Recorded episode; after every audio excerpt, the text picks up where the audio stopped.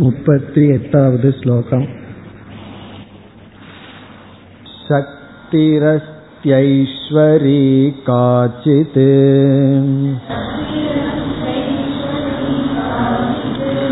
सर्ववस्तु नियामिका आनन्दमयमारभ्य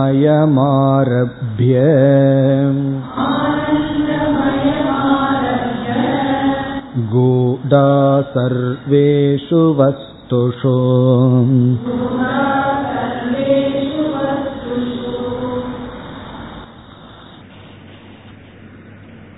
இந்த அத்தியாயத்தின் இறுதி பகுதியில் வித்யாரண்யர் ஜீவ ஈஸ்வர ஐக்கியத்தை குறிப்பிடுகின்றார் அப்படி குறிப்பிடும் பொழுது முதலில் சத்தியம் ஞானம் அனந்தம் என்ற பிரம்ம என்கின்ற ஒரு வஸ்து இருக்கின்றது என்று கூறி அந்த ஒரு வஸ்துவே இரண்டாக பார்க்கப்படுகின்றது. ஒன்று ஈஸ்வரனாக இனி ஒன்று ஜீவனாக. ஒரே ஒரு வஸ்துவை ஈஸ்வரனாக பார்க்க என்ன காரணம்?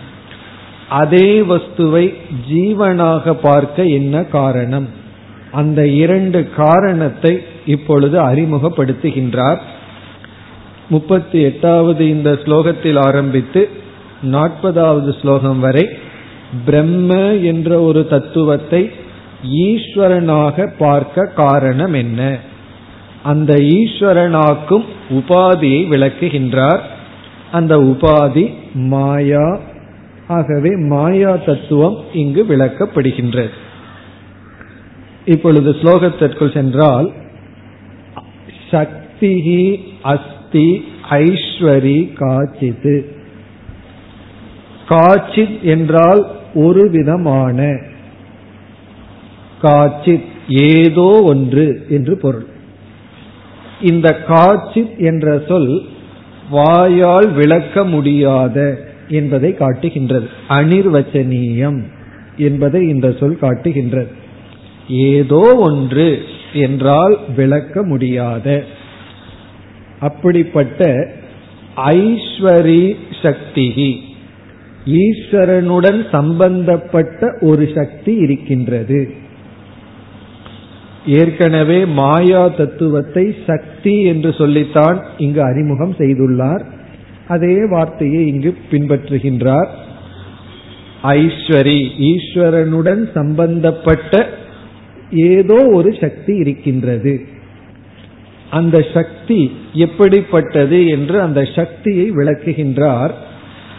சர்வ வஸ்து நியாமிகா. சர்வ வஸ்து நியாமிகா என்றால் அனைத்தையும் தன்னுடைய கட்டுக்குள் வைத்திருக்கின்றது.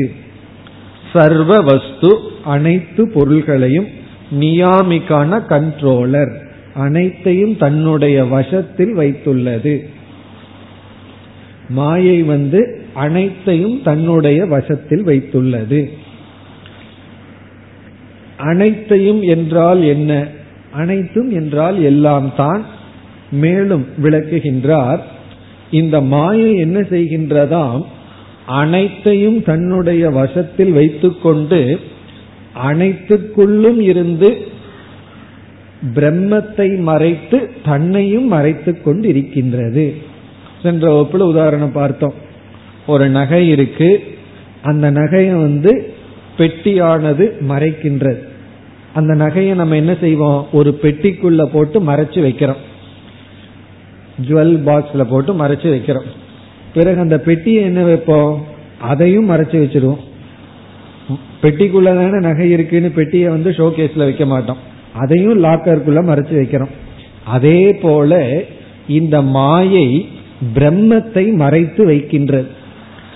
பிறகு மாயை தன்னையும் மறைத்து விட்டது. அப்படி இங்கு கூறுகின்றார். எல்லாவற்றிலும் வியாபித்து தன்னையும் மறைத்து கொண்டு இருக்கின்றது. இரண்டாவது வரிக்கு வந்தால் ஆனந்தமயம் ஆரம்பிய ஆனந்தமயம் ஆரம்பியன ஆனந்தமயத்திலிருந்து ஏன்னா ஆனந்தமயமே தான் உண்மையில் மாயை. அது வெஷ்டியா பார்த்தா ஆனந்தமயம் சமஷ்டியா பார்த்தா ஆனந்த மாயை ஆனந்தமயத்தில் ஆரம்பித்து சர்வேஷு வஸ்துஷு எல்லா பொருள்களிடமும் எல்லா கோஷங்கள் எல்லா பொருள்களிடத்திலும் கூடா. கூடா என்றால் ஒளிந்திருக்கின்றது மறைந்திருக்கின்றது. இது வந்து எல்லா பொருள்களுக்குள்ளும் வியாபித்து மறைந்திருக்கின்றது. இப்ப இங்க என்ன அறிமுகப்படுத்துகின்றார்? மாயை என்ற ஒரு சக்தி இருக்கின்றது. அந்த சக்தியை இங்கு அறிமுகப்படுத்தியுள்ளார். அது ஈஸ்வரனுடன் சம்பந்தப்பட்டது. இப்ப இதற்கு முன் ஸ்லோகத்துல சத்தியம் ஞானம் அனந்தம் என்று எது உண்டோ அதுதான் வஸ்து அதுதான் பிரம்மன் சொன்னார். அந்த பிரம்மன் ஒன்று இருக்க அந்த பிரம்மனிடம் விளக்க முடியாத ஒரு சக்தி இருக்கின்றது அது மாயை. அந்த அனைத்து பொருள்களையும் தன்னுடைய வசத்தில் வைத்திருக்கின்றது. அந்த மாயை ஆனந்தமய கோஷம் ஆரம்பித்து அனைத்து பொருள்களிலும் ஊடுருவி இருக்கின்றது மறைந்தும் இருக்கின்றது. இனி இப்படிப்பட்ட மாயை பிரம்மத்துடன் சேரும் பொழுது அந்த பிரம்மத்துக்கு ஈஸ்வரன் என்ற பெயர் வருகிறதுன்னு சொல்ல போகின்றார். பிறகு அதே பிரம்மத்துக்கு ஜீவன் பெயர் வர ஜீவன்கிற தன்மை வர என்ன காரணம்னு சொல்ல போகின்றார். பிறகு இந்த மாயையையும் ஜீவன் என்ற வர என்ன காரணமோ அதையும் நீக்கினால் பிரம்மன் மட்டும் இருக்கும் என்ற விதத்தில் முடிக்கப் போகின்றார். இப்ப இந்த முப்பத்தி எட்டாவது ஸ்லோகத்தில் மாயையினுடைய அறிமுகம். இனி அடுத்த ஸ்லோகத்திற்கு செல்லலாம். வஸ்து தர்மானியம் ஏரன். शक्त्या नैव यदा तदा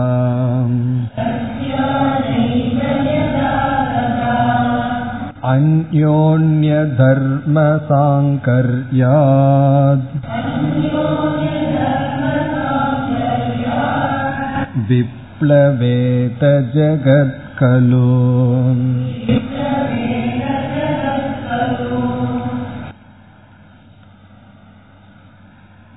மாயா என்று நாம் சொல்லும் பொழுது நம்முடைய அனுபவத்தில் வார்த்தை தான் இருக்கின்றதே தவிர பொருள் கிடையாது. ஏதாவது ஒரு வார்த்தையை சொன்னோம்னா அந்த வார்த்தைக்கு ஒரு பொருளை நம்ம அறிய வேண்டும். வெறும் வார்த்தையை மட்டும் கேட்கிறோம் அதற்கு பொருளே இல்லை என்றால் பிறகு அந்த வார்த்தையிலிருந்து என்ன அறிவு நமக்கு வரும்? வெறும் சப்தந்தாங்கிற அறிவு நமக்கு வரும்.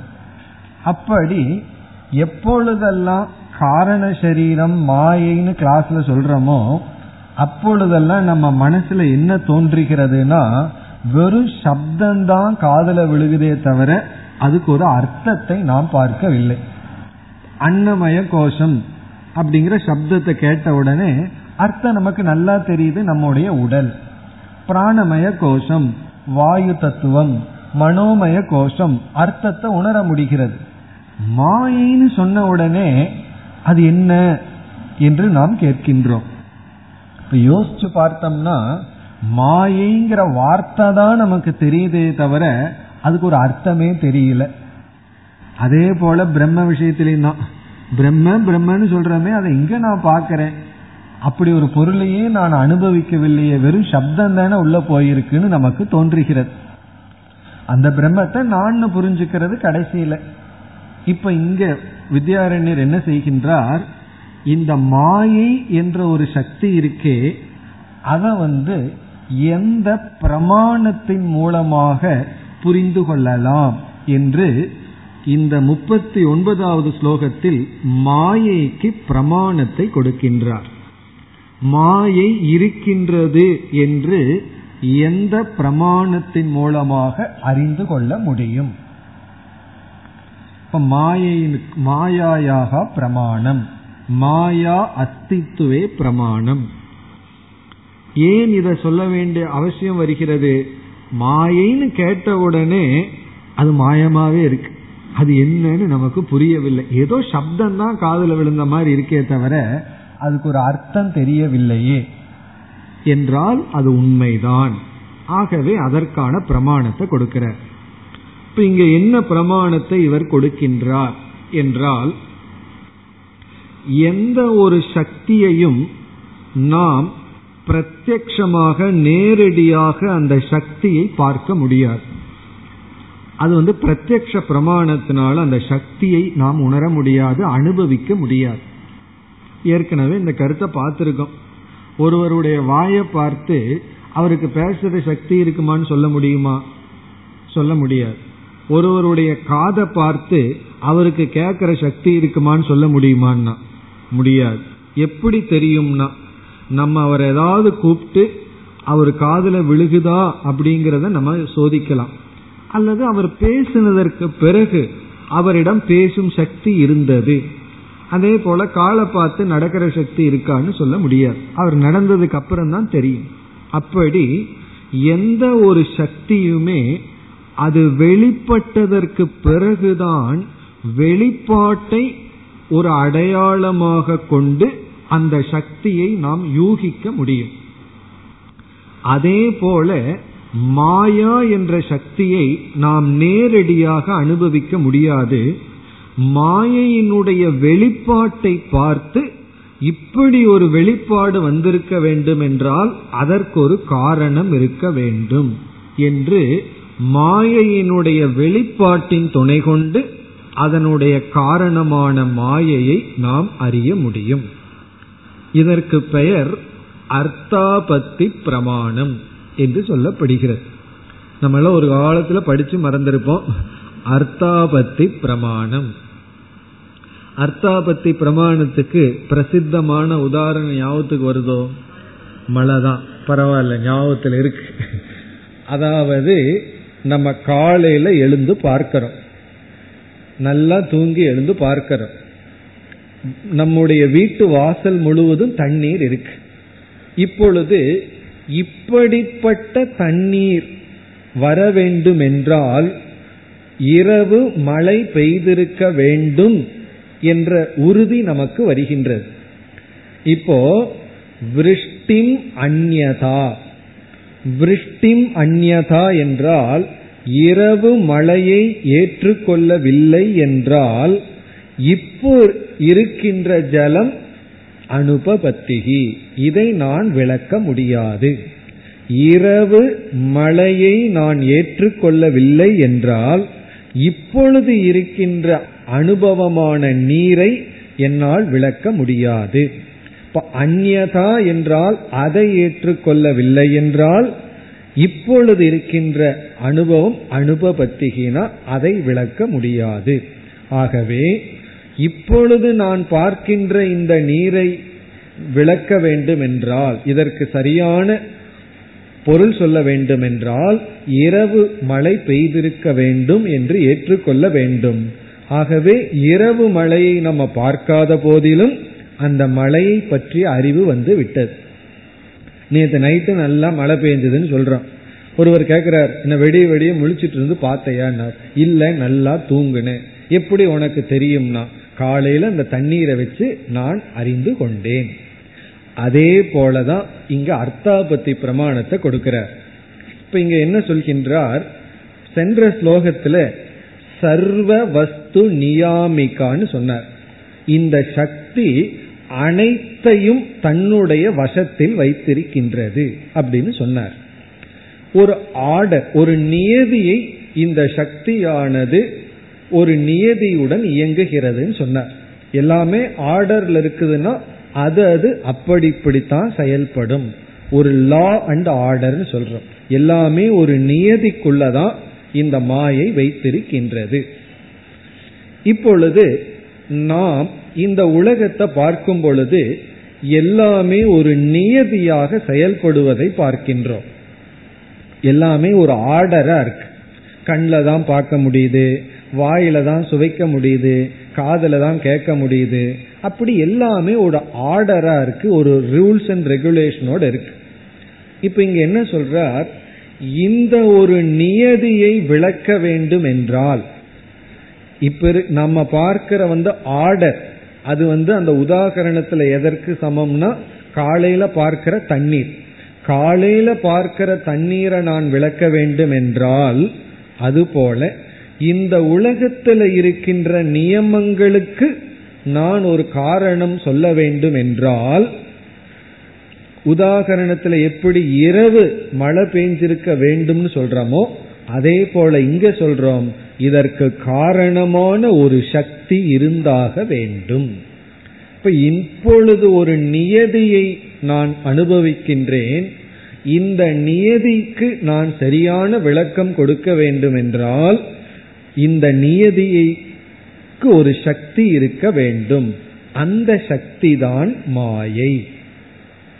ஒரு கால் அந்த ஒரு சக்தி இல்லை என்றால் நியதி இல்லை என்றால் பிறகு என்ன ஆகும்னா எது எப்ப வேண்டுமானாலும் நடக்கும். திடீர்னு இந்த புஸ்தகம் பறந்து போகும் திடீர்னு ஒரு யானை வந்து இங்க உட்காரும் எது என்ன வேணாலும் நடக்கும். காரணம் என்ன? என்ன நியதி இருக்கு? எது எப்படி வேண்டுமானாலும் நடந்து விடும் அநியத விவகார பிரசங்கக. அநியத விவகாரம்னா ஒரு நியதி இல்லாம விவகாரம் நடக்கும். ஒண்ணுமே பண்ண முடியாது. திடீர்னு நம்ம எங்காவது போயிடுவோம் திடீர்னு யாராவது இங்க வந்து விடுவார்கள். அப்படியெல்லாம் நடக்கும். அப்படியெல்லாம் நடப்பதில்லை. ஒரு நியதியுடன் இங்கு இருக்கின்றது. இந்த நியதி இருக்க வேண்டும் என்றால் இந்த நியதிக்கு ஒரு சக்தி இருக்க வேண்டும்.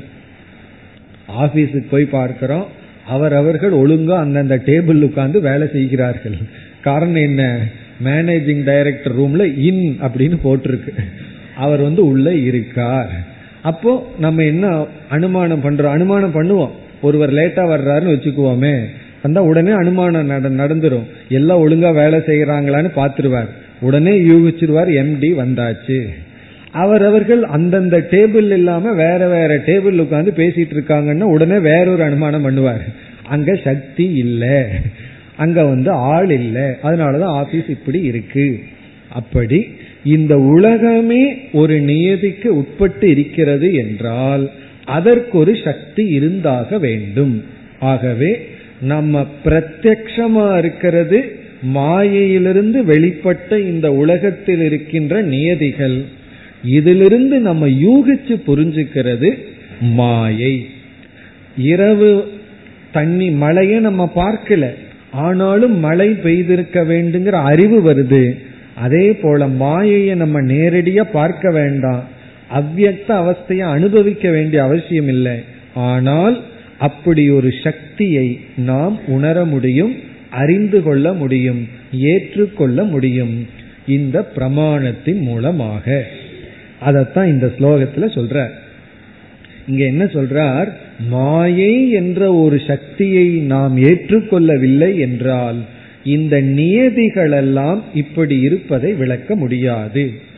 ஒரு கால் மாயை என்ற ஒரு சக்தி இல்லை என்றால் இந்த உலகத்துல எந்த நியதியும் இருக்காது. எதிலிருந்து எது வேண்டுமானாலும் தோன்றும். அப்படியெல்லாம் கிடையாது.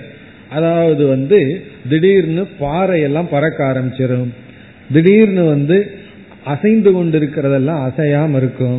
எது எது வேணாலும் ஆகலாம் தண்ணீர் எல்லாம் திடீர்னு இதா மாறிடும் எதா எது வேணாலும் ஆகலாம். அதாவது நெருப்பா மாறும். நெருப்பு வந்து அப்படியே கூலா மாறும். இப்படி எல்லாம் மாறிடும் அப்ப நம்ம ஒரு விவகாரமும் செய்ய முடியாது என்று இங்கு கூறுகின்றார். ஒரு பொருளுக்கு என்ன தர்மம் இருக்கோ அந்த தர்மத்தை அந்த பொருள் விற்றும். பிறகு திடீர்னு அந்த தர்மம் அந்த பொருளுக்கு வரும். அப்படி ஒரு விதமான விவஸ்தையும் இல்லாமல் சென்று விடும் ஆனால் அப்படி செல்வதில்லை. காரணம் சக்தி ஒன்று இருக்கின்றது என்று மாயைக்கு அர்த்தாபத்தி பிரமாணத்தை இங்கு கொடுத்துள்ளார். இனி ஸ்லோகத்திற்குள் செல்லலாம். வஸ்து தர்மாகா வஸ்து தர்மாகான இந்த உலகத்தில் இருக்கின்ற பொருள்களினுடைய தன்மைகள். வஸ்துன உலகத்தில் இருக்கிற பொருள் தர்மாகான தன்மைகள். ஒவ்வொரு பொருளுக்கும் ஒவ்வொரு தன்மைகள் இருக்கு ஒவ்வொரு நியதிகள் இருக்கின்றது. நியம் ஏரன் சக்தியா நைவ. அதாவது நைவ நியம் ஏரன். அதாவது நைவன நடக்காது நியம் ஏரன் அப்படின்னா ஒழுங்காக செயல்படாது. சக்தி இல்லை என்றால். சக்தி இல்லை என்றால். சக்தியா நைவ நியம் ஏரன் அதாவது சக்தி இல்லை என்றால். இது வந்து ஒரு உதாரணத்துக்கு சொல்றார். அதாவது எந்த ஒரு பொருளும் சக்தி இருந்தால்தான் அந்த பொருளுக்கு ஒரு சக்தி இருந்தால்தான் நியமமா இருக்கு. சக்தி இல்லைன்னா எதுவுமே ஒரு நியமமாக இருக்காது. என்ன ஆகும்னா ஒரு பொருள் இனி ஒரு பொருளுடன் கலந்து விடும் தர்மங்கள் எல்லாம் மிக்ஸ் ஆயிரும்னு சொல்ற இப்ப எதாங்கிறது உதாகரணம். எதா வஸ்து தர்மாக சக்தியா நியம் ஏரன் வஸ்து தர்மங்கள் சக்தியுடன் இருந்தால்தான் ஒழுங்காக இருக்கும். இல்லைன்னா என்ன ஆகும்னு இரண்டாவது வரியில சொல்றார் அந்யோன்ய தர்ம சாங்கர்யாத் அந்யோன்ய தர்மம் ஒரு பொருளினுடைய தர்மம் இனி ஒன்னுக்குள்ள போகும் இனி ஒரு பொருளினுடைய தர்மம் இனி ஒன்னுக்குள் வந்துவிடும். அந்யோன்ய தர்ம சாங்கரியம்னா மிக்சிங் அப் கலந்து விடும். அப்படி ஆகிவிட்டால் இந்த உலகமே என்னாகும்னா தலைகீழாக சென்று விடும். எதுவுமே ஒழுங்காக நடக்காது. அதாவது சக்தியினால் உலகத்தில் உள்ள ஒரு பொருள்கள் ஒழுங்காக நடத்தப்படவில்லை என்றால் சக்தியா? சக்தியினால் வஸ்து தர்மாக? வஸ்துவினுடைய பொருள்கள் நைவ நியம் ஏரன். சக்தியினால் பொருள்கள் ஒழுங்காக நடத்தப்படவில்லை என்றால் சக்தியின் துணை கொண்டு அந்தந்த பொருள்கள் அவ்விதம் இல்லை என்றால். இப்ப இதை எப்படி ஆரம்பிக்கணும்? யதா எப்படி சக்தியா சக்தியின் துணை கொண்டு வஸ்து தர்மாக வஸ்துக்களினுடைய தர்மங்கள் ந நியம் ஏரன் அது ஒழுங்காக நடத்தப்படவில்லை என்றால் ததா அப்பொழுது. அந்யோன்ய தர்ம சாங்கர்யாத் ஒரு பொருளினுடைய தர்மம் இனியொன்றுக்குள்ளும் இனி ஒரு பொருளினுடைய தர்மம் இனியொன்றுக்குள்ளும் சென்று விப்ளவேத ஜெகத்களு ஜெகத் இந்த உலகமானது விப்ளவேத என்றால் தலைகீழாக செயல்படும். ஒழுங்கா இருக்காதுன்னு அர்த்தம். முறையாக இருக்காது. விப்ளவேரன்னா உள்டான்னு சொல்றோம் அல்லவா? தலைகீழாக மாறிவிடும். இப்ப ஏதா எப்பொழுது சக்தியின் துணை கொண்டு பொருளினுடைய தன்மைகள் ஒழுங்காக நடத்தப்படவில்லை என்றால் அப்பொழுது ஒரு பொருளினுடைய தர்மம் இனியொன்றுக்குள் சென்று இந்த உலகமானது தலைகீழாக ஆகும். கலுன்னு ஒரு வார்த்தை இருக்கு. அது வந்து அப்படி ஒரு எக்ஸ்பிரஷன் ஆகும் அன்றோ அப்படி ஆய்விடாதோ அப்படின்னு நம்ம தமிழ்ல சொல்றது பாரு. அப்படி ஆயிருமோ அப்படி ஆகிவிடாது அல்லவா அப்படின்னு சொல்றதுல இருந்து என்ன சொல்றோம்? ஆகவே நாம் மாயையை ஏற்றுக்கொள்ள வேண்டும். ஒரு சக்தியை ஏற்றுக்கொள்ள வேண்டும். காரணம் அந்த சக்தி தான் இந்த உலகத்தை நியமப்படுத்தி கொண்டு உலகத்தை தன் வசத்தில் வைத்திருக்கின்றது. இந்த உலகத்துல என்னென்ன நியதிகள் எல்லாம் இருக்கோ அதெல்லாம் மாயையினுடைய சக்தியின் வெளிப்பாடு. இந்த வெளிப்பாட்டின் துணை கொண்டு மாயையை நாம் ஏற்றுக்கொள்ள வேண்டும்.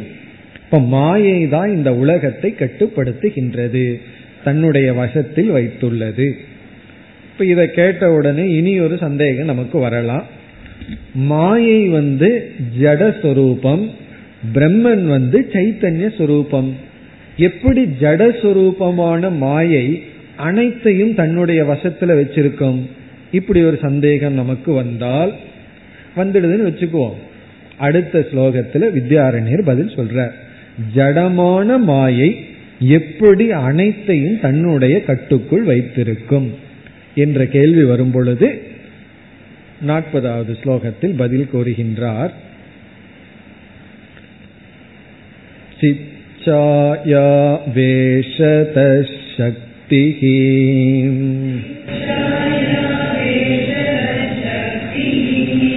चेतनेव विभाति सा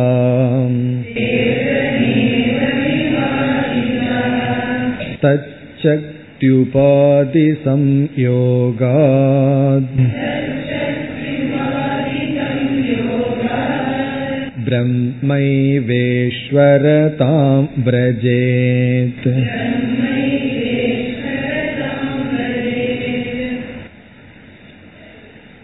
மாயை தன்னுடைய சொரூபத்தில் ஜடமாக இருந்த போதிலும் பிரம்மத்திடமிருந்து அறிவை சேதனத்துவத்தை அடைந்து விடுகின்றது.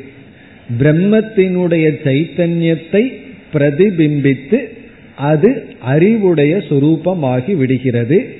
ஆகவே அனைத்தையும் தன்னுடைய வசத்தில் வைத்துள்ளது. என்ற பதிலை இங்கு கூறி இப்படிப்பட்ட மாயை பிரம்மத்தோடு சேரும் பொழுது அந்த பிரம்மத்துக்கு ஈஸ்வரன் என்ற பெயர் வருகிறது என்ற பதிலை இங்கு கொடுக்கின்றார். முதல் வரியில் மாயை உணர்வு மயத்தை அடைதல் ஜடமான மாயை உணர்வை அடைதல் சேதனத்துவத்தை அடைதல் அதை கூறுகின்றார். சித்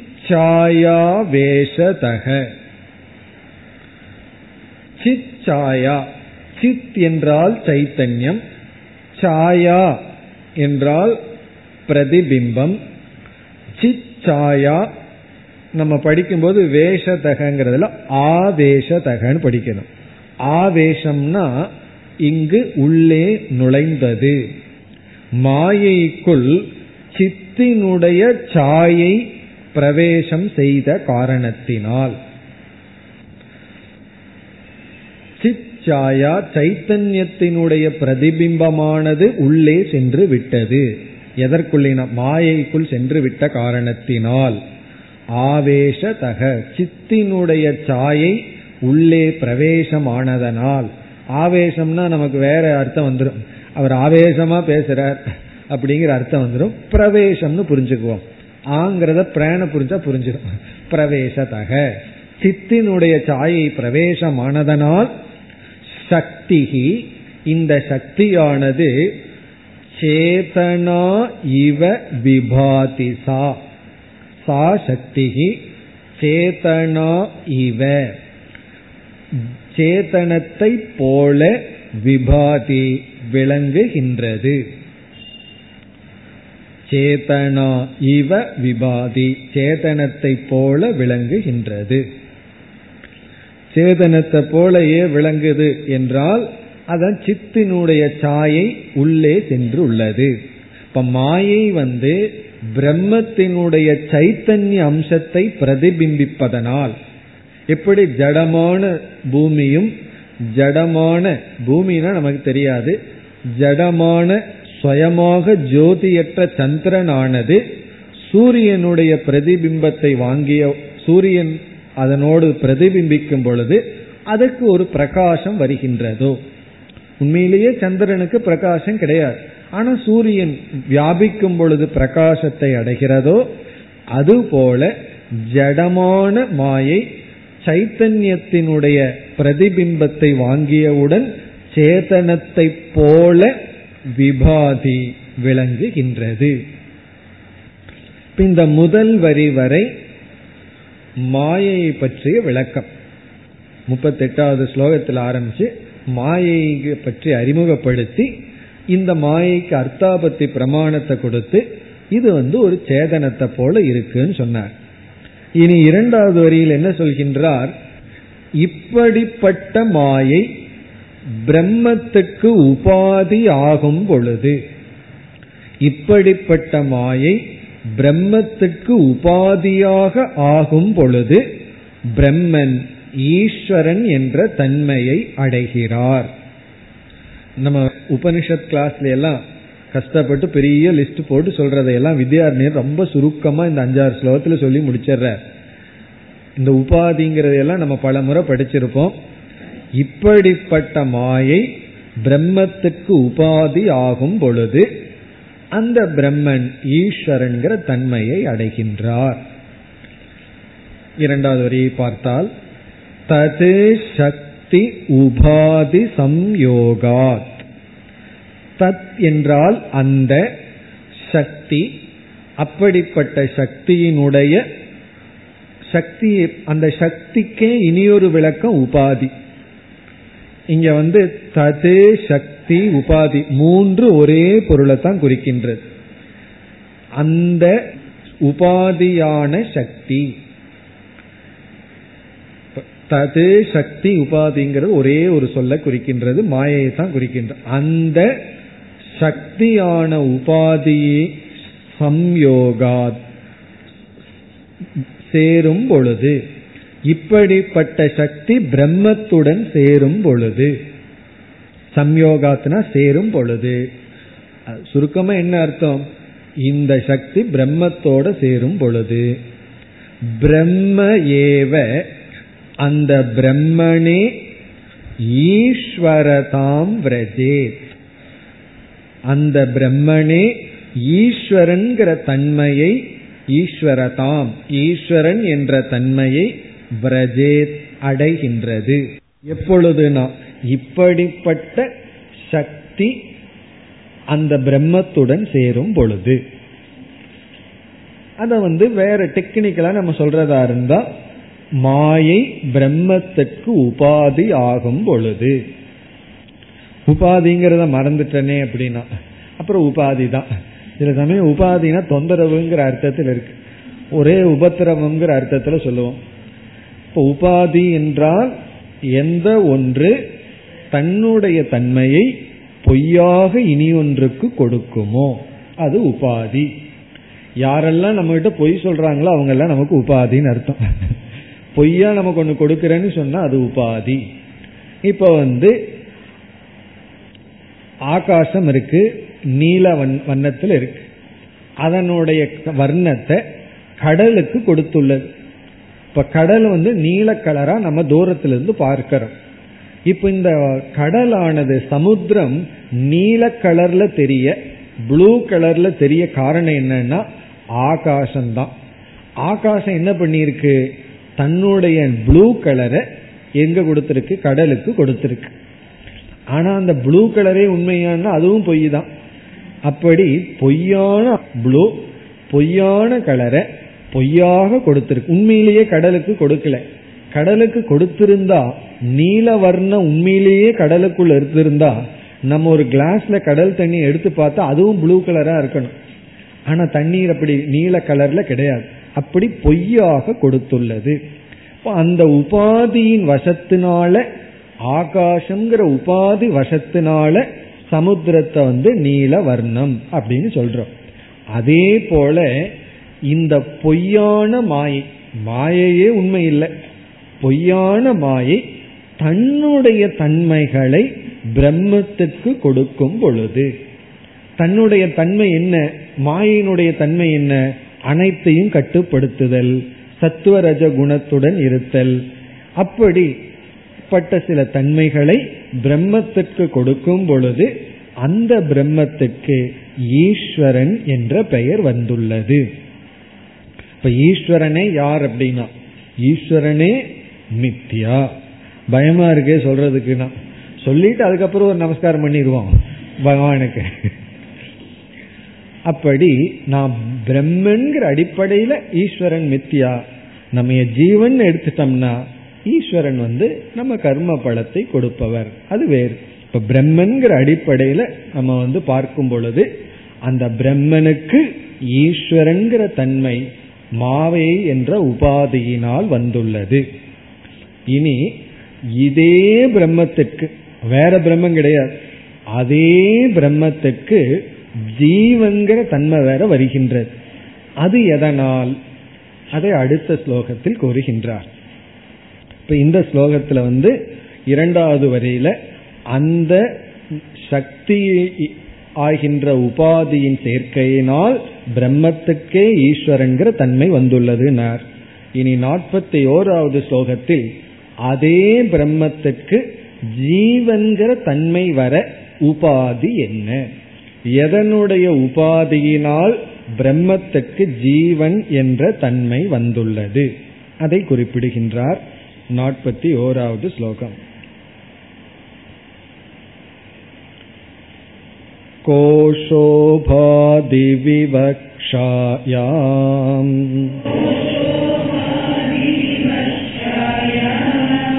याति ब्रह्मैव जीवताम् पिता पितामहश्चैकः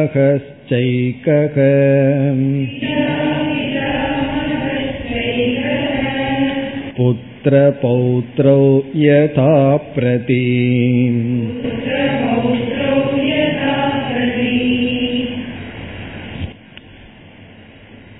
முதல் வரியில் பிரம்மத்துக்கு ஜீவன் என்ற தன்மை வர எது உபாதி என்று குறிப்பிடுகின்றார் அது எது உபாதி என்றால் ஷரீரத்ரயம் நம்முடைய மூன்று ஷரீரம்தான் உபாதி அதை வந்து இங்கு கோஷம்ங்கிற வார்த்தையில் குறிப்பிடுகின்றார். என்ன நம்ம வந்து அந்த சாப்டர் படிக்கிற வரைக்கும் அந்த சாப்டர்னுடைய தலைப்பு என்னங்கிறத மறந்துடக்கூடாது. பஞ்ச கோஷ விவேகத்தில் இருக்கும். ஆகவே சொல்றார் கோஷ உபாதி விவக்ஷாயாம். ஐந்து கோஷத்தை உபாதியாக கொள்ளும் பொழுது எடுத்துக்கொள்ளும் பொழுது கோஷ கோஷத்தை இங்க கோஷம்னா பஞ்ச கோஷம் ஐந்து கோஷத்தை உபாதியாக விவக்ஷாயாம். விவக்ஷதா அப்படி நம்ம பார்க்கும் பொழுது அந்த ஒரு நோக்கத்தில் அந்த ஒரு விஷன் ஐந்து கோஷத்தை உபாதியாக எடுத்துக்கொள்ளும் பொழுது பிரம்ம ஏவ ஜீவதாம் யாதி. பிரம்மனே ஜீவனாக ஆகின்றது. பிரம்ம ஏவ. அந்த ஏவகாரம் முக்கியம். பிரம்மந்தான் ஜீவதாம். ஜீவன் என்ற தன்மையை யாதி அடைகின்றது. பிரம்மத்துக்கே ஜீவன் என்ற தன்மை வந்து வாய்க்கின்றது. எப்பொழுது என்றால் எப்பொழுது ஐந்து கோஷங்கள் உபாதி ஆகின்றதோ ஐந்து கோஷங்களானது பிரம்மத்துக்கு உபாதி ஆகின்றதோ இதுல வந்து நம்ம எப்படி புரிந்து கொள்ள வேண்டும்? பிரம்மன் என்பது ஒரே ஒரு தத்துவம். அந்த பிரம்மத்திடம் காட்சித்துங்கிற வார்த்தையை மறந்துடக்கூடாது. ஏதோ ஒன்று. அந்த இடத்துல ஏதோ ஒன்றுனா விளக்க முடியாத அனிர்வச்சனீயமான ஒரு சக்தி இருக்கின்றது. அந்த சக்திய மாயைன்னு சொல்றோம். அந்த மாயை வந்து இந்த பிரபஞ்சத்திற்கு பரிணாம உபாதான காரணம். அந்த மாயை வந்து மாற்றத்தை அடைஞ்சு இந்த உலகமா இருக்கு. இப்ப இந்த உலகத்தை பார்க்கும் பொழுது நாம உண்மையிலேயே எதைய பார்க்கின்றோம் என்றால் மாயையினுடைய பரிணாமம் அடைந்த அவஸ்தைய பார்க்கிறோம். மாயை வந்து வெளித்தோற்றத்துக்கு வந்த நிலை இது. நம்ம இது மாயையா இல்லையான்னு சொன்னா நம்ம என்ன சொல்வது? இது மாயையா இல்லையான்னு சொன்னா மாயை வந்து காரிய ரூபமாக இருந்தா ஜெகத். மாயை வந்து காரண ரூபமா இருந்தா அது மாயை. அதனால நம்ம மாயை வந்து பார்க்க முடியாது. அதனாலதான் என்ன சொன்னாரு? கூடா மறைஞ்சிருக்குன்னு சொன்னார். பிறகு நம்ம பார்க்கிறது மாயை தான் ஆனா மாயையினுடைய வெளித்தோற்றத்துக்கு வந்த நிலை. இப்ப மாயைக்கு ரெண்டு அவஸ்தா இருக்கு. ஒரு அவஸ்தா வந்து காரண நிலையில் இருக்கிறது அப்பொழுதுதான் அதற்கு பெயர் மாயை. அது காரியமாக மாறிவிட்டால் இந்த உலகம். விதை மரம் போல. விதையா இருக்கிற வரைக்கும் தான் விதை. அது மரமா இருந்ததுக்கு அப்புறம் நான் விதையத்தான் பார்க்கிறேன்னு சொல்ல முடியாது. நான் மரத்தை தான் பார்க்கிறேன். விதையினுடைய வெளிப்பாட்டை பார்த்துள்ளேன். அப்படி மாயை காரண ரூபம் மாயையினுடைய வெளிப்பாட்டான ஜெகத் வந்து காரிய ரூபம். இனி காரண பிரம்மத்துக்கு உபாதியாக இருந்தால் ஈஸ்வரன். மாயையினுடைய காரியத்துல ஒரு அம்சம் பிரம்மத்துக்கு உபாதியானால் பிரம்மன் ஜீவன் ஆகின்றான் இப்ப மாயையினுடைய காரியம் என்ன? சூக்ம சரீரம் சூக்ம பிரபஞ்சம். இப்ப மாயையினுடைய காரியம் மாயை வெளிப்பட்டதற்கு பிறகு மேனிபெஸ்டட் மாயை. அந்த மாயையினுடைய ஒரு அம்சமான சூக்ம சரீரம் பிறகு ஸ்தூல சரீரம். இவைகளெல்லாம் பிரம்மத்துக்கு உபாதி ஆனால் அந்த பிரம்மத்துக்கு வந்து ஜீவன்கிற தன்மை வருகின்றது. அப்ப வந்து ஒரு சூத்திரத்தை போல ஞாபகம் வச்சுக்கணும்னு சொன்னா காரண உபாதிகி ஈஸ்வரக காரிய உபாதிகி ஜீவக. காரண உபாதியை கொண்டிருப்பவர் ஈஸ்வரன் காரிய உபாதியை கொண்டிருப்பவன் ஜீவன். இப்ப காரண உபாதி ஈஸ்வரக காரிய உபாதிகி ஜீவன். காரிய உபாதினா எதனுடைய காரியம்? மாயையினுடைய காரியம். மாயையினுடைய காரியம் என்ன? முதல்ல மாயையிலிருந்து என்ன காரியம் வந்தது? அஞ்சு பூதங்கள் சூக்ம பூதங்கள் அதிலிருந்து சூக்ம சரீரம். அந்த சூக்ம சரீரம் பிறகு ஸ்தூல சரீரங்கள். இந்த ஸ்தூல சரீரமும் சூக்ம சரீரமும் சேர்ந்து பிரம்மத்துக்கு உபாதி ஆகும் பொழுது. ஏன்னா காரண சரீரம்தான் மாயை. ஆகவே வெளிப்பட்ட சூக்ம சரீரமும் ஸ்தூல சரீரமும் பிரம்மத்திற்கு உபாதி ஆகும் பொழுது அந்த பிரம்மன் சம்சாரி ஆகின்றார். அல்லது ஜீவன் என்ற தன்மையை அதே பிரம்மன் தான் அடைகிறார். அதனால நம்ம பிரம்மத்தின் மீது கோவிச்சுக்க கூட நீ மட்டும் சந்தோஷமா அங்கிருந்து நான் மட்டும் இங்க துக்கப்படுறேன்னா பிரம்மன் சொல்றார் நான் தாப்பா ஒன்னா இருந்து உன் ரூபமா இருந்து துக்கப்படுறேன் அப்படின்னு பிரம்மன் சொல்லிடுவார். நானே தான் ஜீவனா இருக்கேன் ஈஸ்வரனாக இருக்கின்றேன். அந்த பிரம்மன் காரண உபாதியில் ஈஸ்வரனாகவும் காரிய உபாதியில் ஜீவனாகவும் இருக்கின்றார். அதுதான் இங்கு கூறிய கருத்தினுடைய சாரம். அப்ப நம்ம மனசுல பிரம்மன் தான் மேல நிக்கணும். பிரம்மத்துக்கு கீழே மாயைன்னு ஒரு சக்தி. அந்த மாயையை ரெண்டா பிரிச்சிடறோம். அது மாயையாகவே இருக்கிறது வெளிப்பட்டது. வெளிப்பட்ட மாயை உபாதியாகும் பொழுது அதே பிரம்மத்திற்கு ஜீவன்னு பேரு. வெளிப்படாத மாயை மாயையாகவே இருந்த உபாதியானால் அந்த பிரம்மத்துக்கு ஈஸ்வரன் என்று பெயர். இனி அடுத்த சந்தேகம் என்னன்னா அது எப்படி ஒரே பிரம்மனுக்கு ரெண்டு ஸ்டேட்டஸ் வரும்? இருக்கிற ஒரே பிரம்மன் ரெண்டு ஸ்டேட்டஸ் எப்படி வரும்? அது மட்டுமல்ல ரெண்டு ஸ்டேட்டஸ் எப்படி வேற வந்திருக்குன்னா விருத்தமான குணம் வேற வந்திருக்கு. ஒன்னு வந்து முக்தனா இருக்கார் ஈஸ்வரன் ஜீவனா இருக்கும்போது பத்தன். அப்படி ஒரே ஒரு பொருளுக்கு எப்படி இரண்டு தன்மைகள் வரும்?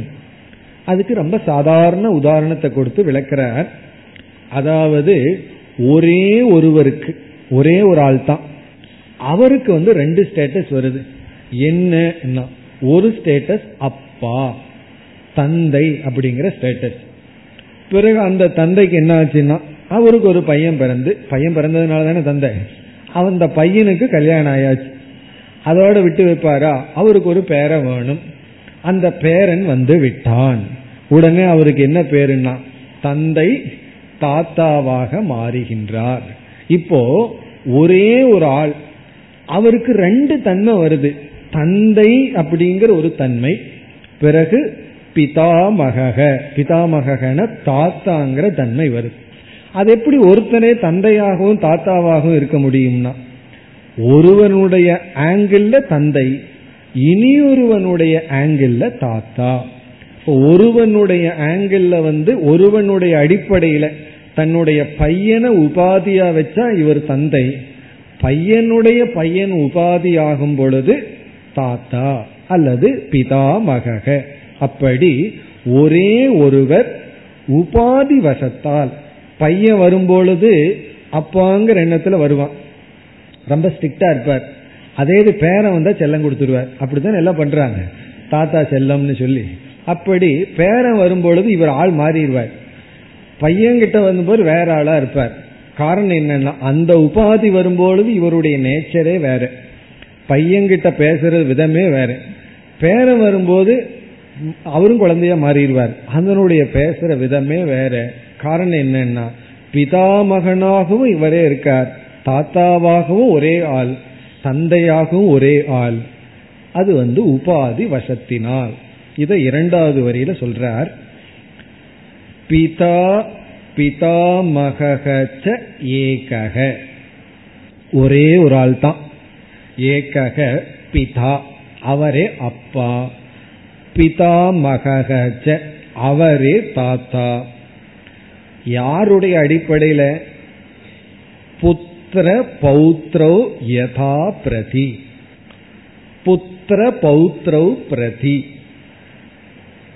புத்திரம் பிரதி பிதா. பௌத்திரம் பிரதி பிதாமக பிரதினா அடிப்படையில். புத்திரனுடைய அடிப்படையில் அவர் தந்தை. பௌத்திரன் பேரனுடைய அடிப்படையில் பிதாமக யதா. எவ்விதமோ அவ்விதமேனு புரிஞ்சுக்கணும். இதுல மாயை வந்து பையனா மாயை வந்து பேரனான்னு கேட்டா மாயை வந்து மகன். மகனுக்கு பிறந்தவன் வந்து பேரன். அது யார் அப்படின்னு சொன்னா மாயையினுடைய காரியம். அப்படி மாயையே பிரம்மத்துக்கிட்ட இருந்து தான் வந்தது. அந்த மாயையினிடமிருந்து வந்தது உபாதி ஆகும் பொழுது. அப்படி புத்திரன் பேரன் என்ற அடிப்படையில் ஒருவருக்கே தந்தை பிறகு தாத்தாங்கிற பேர் வருவது போல ஒரே பிரம்மத்துக்கு ஈஸ்வரன் ஜீவன் என்ற பெயர் வந்துள்ளது. இனி அடுத்த ஸ்லோகத்துல வந்து லட்சியார்த்தத்திற்கு வருகின்றார். புத்திரனையும் தியாகம் பண்ணி பேரனையும் தியாகம் பண்ணிட்டார்னு சொன்னா அவர் யாருன்னா? பிதாவும் அல்ல பிதா மகனும் அல்ல அவர் அவர்தான். அதே போல பிரம்மனிடம் இந்த இரண்டு உபாதியை நீக்கிவிட்டால் பிரம்மன் பிரம்மன்தான். அதை சொல்கின்றார் நாற்பத்தி இரண்டாவது ஸ்லோகம். पुत्रातेरविवक्षायाम्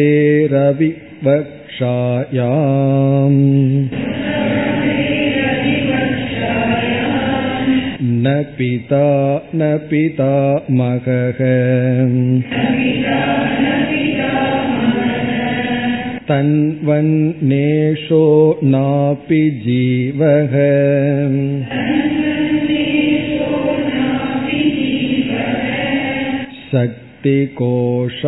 शक्तिकोशाविवक्षणे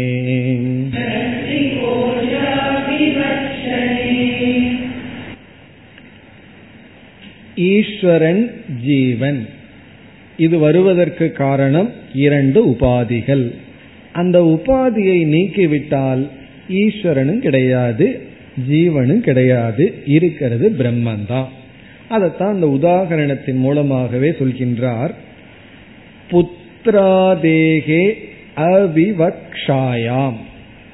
புத்திரன் முதலியவகத்தில் விவக்ஷை இல்லை என்றால்.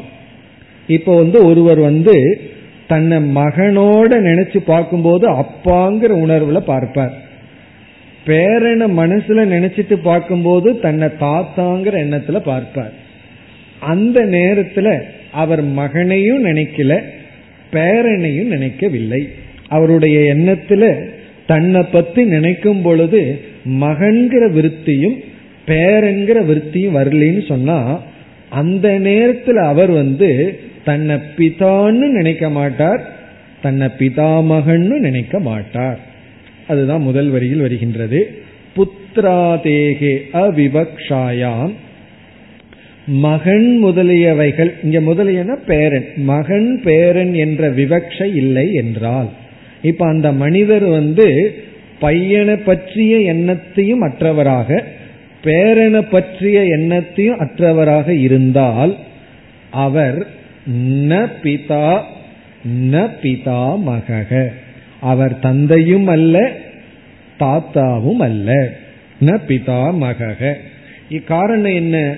அவருக்குள்ள தந்தைங்கிற ஒரு ரெஸ்பான்ஸ் ஒரு உணர்வு பிறகு தாத்தாங்கிற உணர்வு வராது. எப்பொழுதுனா அவர் மகனையும் பேரனையும் நினைக்காத பொழுது. கிளாஸ்ல வந்து தன்னை சிஷ்யன் நினைச்சிட்டாருன்னா சிஷ்யன்கிற உணர்வு வரும். அப்ப உபாதியார்னா குரு தான் உபாதி.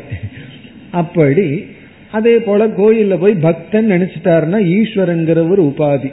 அப்படி எதெல்லாம் தன்னை நினைக்கிறாரோ நினைக்க அப்படி நினைக்கிறதுக்கு ஒரு உபாதி இருக்கு.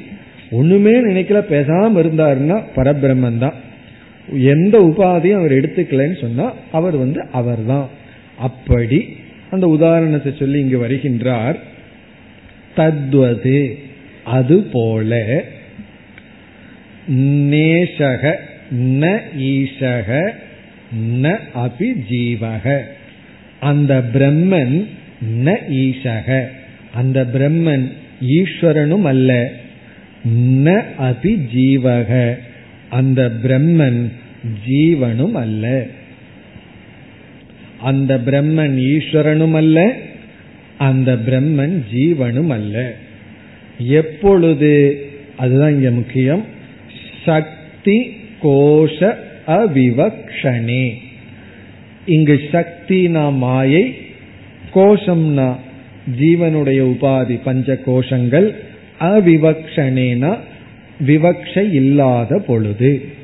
சக்தி சக்தியையும் கோஷத்தையும் பிரம்மனிடத்தில் ஏற்றி வைக்காத பொழுது இந்த ரெண்டையும் நம்ம இன்டென்ஷன் அந்த ரெண்டையும் பிரம்மத்தோடு சேர்க்காத பொழுது அப்பொழுது அந்த பிரம்மன் ஈஸ்வரனும் அல்ல ஜீவனும் அல்ல இப்ப சக்தி கோஷ அவிவக்ஷனே அந்த அவிவக்ஷனேன்னு படிச்சிரு கோஷ அவிவக்ஷனே சக்தியையும் கோஷத்தையும் நாம் விவக்ஷை செய்யாத பொழுது பிரம்மனிடத்தில் ஏற்றி வைக்காத பொழுது அந்த பிரம்மன் எப்படி தந்தையும் அல்ல தாத்தாவும் அல்ல என்பது போல அந்த பிரம்மன் ஈஸ்வரனும் அல்ல பிறகு ஜீவனும் அல்ல இது வந்து சொரூப திருஷ்டி. பிரம்மத்தை உபாதி இல்லாம பார்த்தால் சொரூப திருஷ்டி பிரம்மத்தை உபாதியுடன் பார்த்தால் அது உபாதி திருஷ்டி. எந்த உபாதியில நம்ம பார்க்கிறோமோ அது போல பிரம்ம நமக்கு தெரியும். நம்ம மூன்று சரீரத்தோடு அந்த பிரம்மத்தை பார்த்தோம்னா ஜீவனாயிருவார் பிறகு மாயையோடு அந்த பிரம்மத்தை பார்த்தா ஈஸ்வரனாக மாறி விடுவார். இப்ப பிரம்மத்தை நம்ம எப்படி பார்க்கிறோம்ங்கிறது நம்ம கையில் இருக்கு. பிரம்மத்தை வந்து சொரூபமா பார்க்கிறதா? அல்லது உபாதியுடன் பார்ப்பதா? இதுல வந்து பிரம்மத்தை சொரூபமா பார்த்தா நிர்குண பிரம்மன். பிரம்மத்தை ஈஸ்வர உபாதியுடன் பார்த்தா மாயாங்கிற உபாதியுடன் பார்த்தா ஈஸ்வரன். இந்த ரெண்டுலேயும் பிரச்சனை வராது. பிரம்மத்தை வந்து ஜீவ உபாதியுடன் பார்க்கும் பொழுது கோஷ உபாதியுடன் பார்க்கும் பொழுது அப்ப அந்த பிரம்மன் ஜீவனாகின்றான். அந்த பிரம்மன் சம்சாரி ஆக ஆகி விடுகின்றார் ஆகவே அந்த என்ன செய்யணும்னா அந்த பிரம்மனிடம் ஜீவ உபாதி இருக்க கூடாது அதனால அடுத்த அத்தியாயம் என்ன செய்ய போறார்? அந்த ஜீவ உபாதியை பற்றி விளக்க போகின்றார். ஜீவ சிருஷ்டி ஈஸ்வர சிருஷ்டின்னு சொல்லி ஈஸ்வரனா பிரம்மத்தை பார்த்துட்டாலும் பிரச்சனை இல்லை. காரணம் என்ன? ஈஸ்வரனும் முக்தன் பிரம்மனும் முக்தர் தான் ஆனா அதே பிரம்மத்தை ஜீவனா பார்க்கும் பொழுதுதான் சம்சாரம் வருகின்றதுன்னு சொல்லி இந்த அம்சம் அடுத்த அத்தியாயத்தில் ஆரம்பிக்கப்படுகின்றது. அப்படி ஜீவனாக அந்த பிரம்மத்தை பார்க்கிறது தான் ப்ராப்ளம் அதுதான் சம்சாரம்.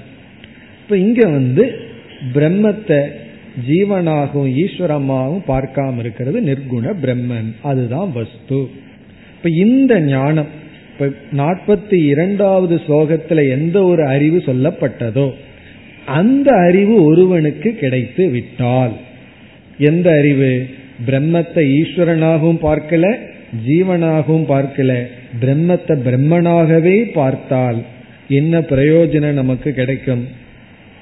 கடைசியில சுத்தி வளர்த்து எதுக்கு வருவோம்? இதனால என்ன பிரயோஜனம்? எல்லாம் என்ன கேட்பார்கள்? கிளாஸுக்கு போறையே என்ன பிரயோஜனம் கிடைக்குது? என்ன கேட்டாலும் பிரயோஜனம் என்ன ஆகவே பலஸ்ருதியுடன் பிரயோஜனத்துடன் இந்த மூன்றாவது அத்தியாயத்தை வித்யாரண்யர் முடிக்கின்றார் य एवं ब्रह्मवेदैषः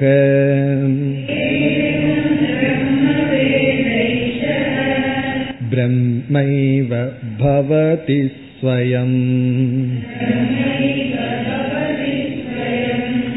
ब्रह्मणो नास्ति जन्मातः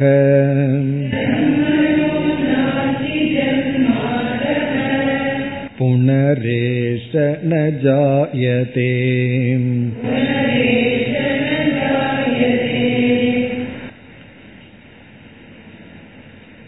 பலஸ்ருதி பிரம்ம ஞான பலம் பிரம்ம ஞான பலம் என்ன என்றால் உபனிஷத்தே சொல்லி இருக்கின்றது.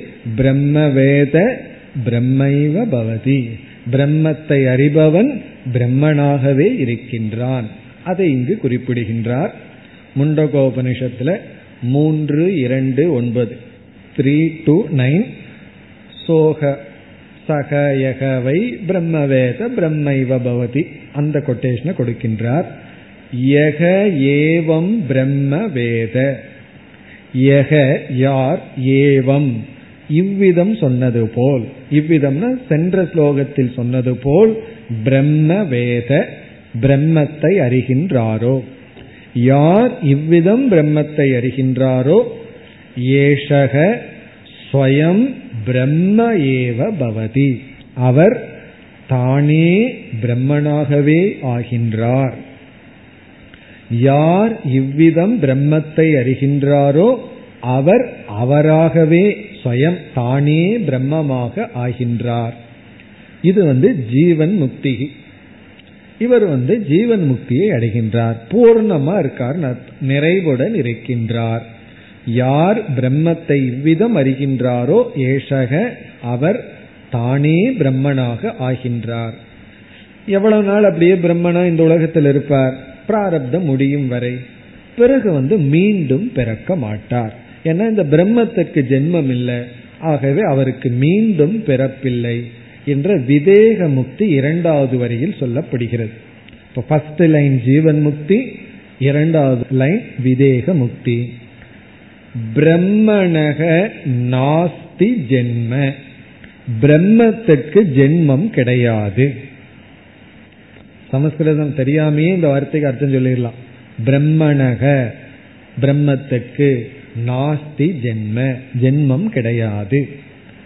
சான்ஸ்கிரிட் தெரியுதோ இல்லையோ எல்லாத்துக்கும் நாஸ்திங்கிற வார்த்தைக்கு அர்த்தம் தெரியும். இல்லைங்கிற வார்த்தைக்கு அர்த்தம் தெரியும். ஜென்ம நாஸ்தி பிரஜன்மன் கிடையாது. அதக ஆகவே ஏஷக இந்த சாதகன் புனக ந ஜாயதே. மீண்டும் பிறப்பதில்லை. அதகன ஆகவே ஏசக இந்த அறிபவன் பிரம்மத்தை அறிபவன் புனக மீண்டும் பிறப்பதில்லை. இங்க பார்த்தோம்னா பிரம்மத்துக்கு ஜென்மம் இல்லை அதனால இவனுக்கு ஜென்மம் இல்லைன்னு சொன்னா பிரம்மத்துக்கு ஜென்மம் இல்லை இருக்கட்டும் எனக்குன்னா நீ பிரம்மத்தை நான் தெரிஞ்சிட்டா உனக்கும் ஜென்மம் இல்லை பிரம்மத்துக்கு ஜென்மம் இல்லை அதனால உனக்கு ஜென்மம் இல்லைன்னா அந்த பிரம்மனும் நீ ஒண்ணுதான். அப்படி புரிந்து கொண்டால் உனக்கும் ஜென்மம் இல்லை என்று இறுதியில் ஜீவ பிரம்ம ஐக்கியத்தை கூறி அதனுடைய பலனாக ஜீவன் முக்தி விதேக முக்தியுடன் முடிவுரை செய்துள்ளார். ஓம் போர் நமத போர் நமிதம் போர் போர் நமுதச்சதேம் பூர்ணய பூர்ணமாதாய பூர்ணமேவாவசிஷ்யதேம் ஓம் சாந்தி சாந்தி சாந்தி